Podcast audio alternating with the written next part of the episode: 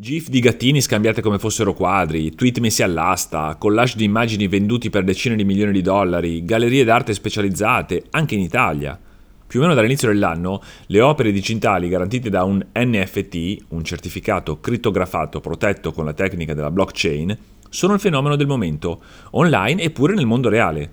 La sigla NFT sta per Non Fungible Token e indica appunto la non sostituibilità e l'unicità del bene. Ma come si fa a creare un NFT? Soprattutto, come si fa a venderlo dopo averlo creato? È più semplice di quello che potresti pensare. I passi illustrati in questo tutorial sono gli stessi che ho seguito io stesso per realizzare l'NFT della prima homepage di Italian.tech, che poi la redazione ha regalato al ministro Colau.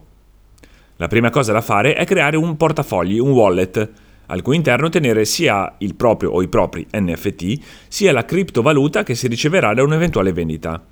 Il più famoso e utilizzato fra i wallet è Metamask, ma io ho trovato più semplice Bitsky. L'apertura del portafogli non è comunque complessa. Serve un indirizzo di posta elettronica, è ovviamente necessario scegliere una password e poi basterà seguire le poche istruzioni a schermo. Non è necessario comprare alcun Ether, la criptovaluta del circuito Ethereum, la più popolare diffusa quando si parla di NFT. Fatto questo, è ora di creare un NFT io mi sono appoggiato a OpenSea, una delle poche piattaforme che permettono questa operazione a costo zero.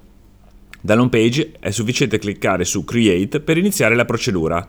La prima volta il sito chiede l'abbinamento con il portafogli, che è il motivo per cui quella è la prima cosa da fare, e permette di scegliere un nome e una descrizione per la collection al cui interno andrà l'NFT, cui verrà assegnata un'immagine casuale che poi può essere modificata in seguito.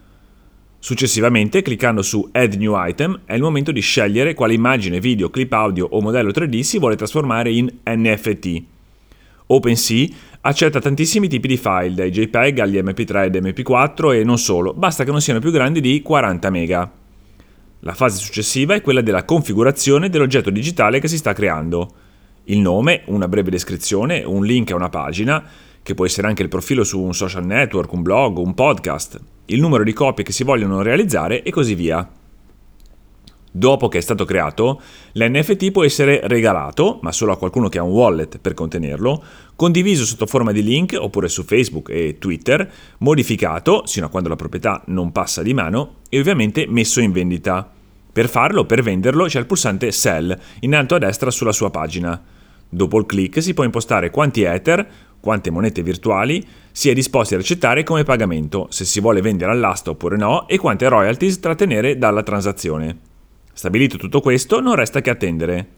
Ricordandosi che nel caso della criptoarte a far salire il prezzo non è tanto l'opera in sé, quanto il suo autore. Dunque, a meno di non essere un personaggio in qualche modo famoso, a meno di non essere Jack Dorsey, Beeple o la cantante Grimes, meglio non aspettarsi i grandi guadagni. Non subito almeno.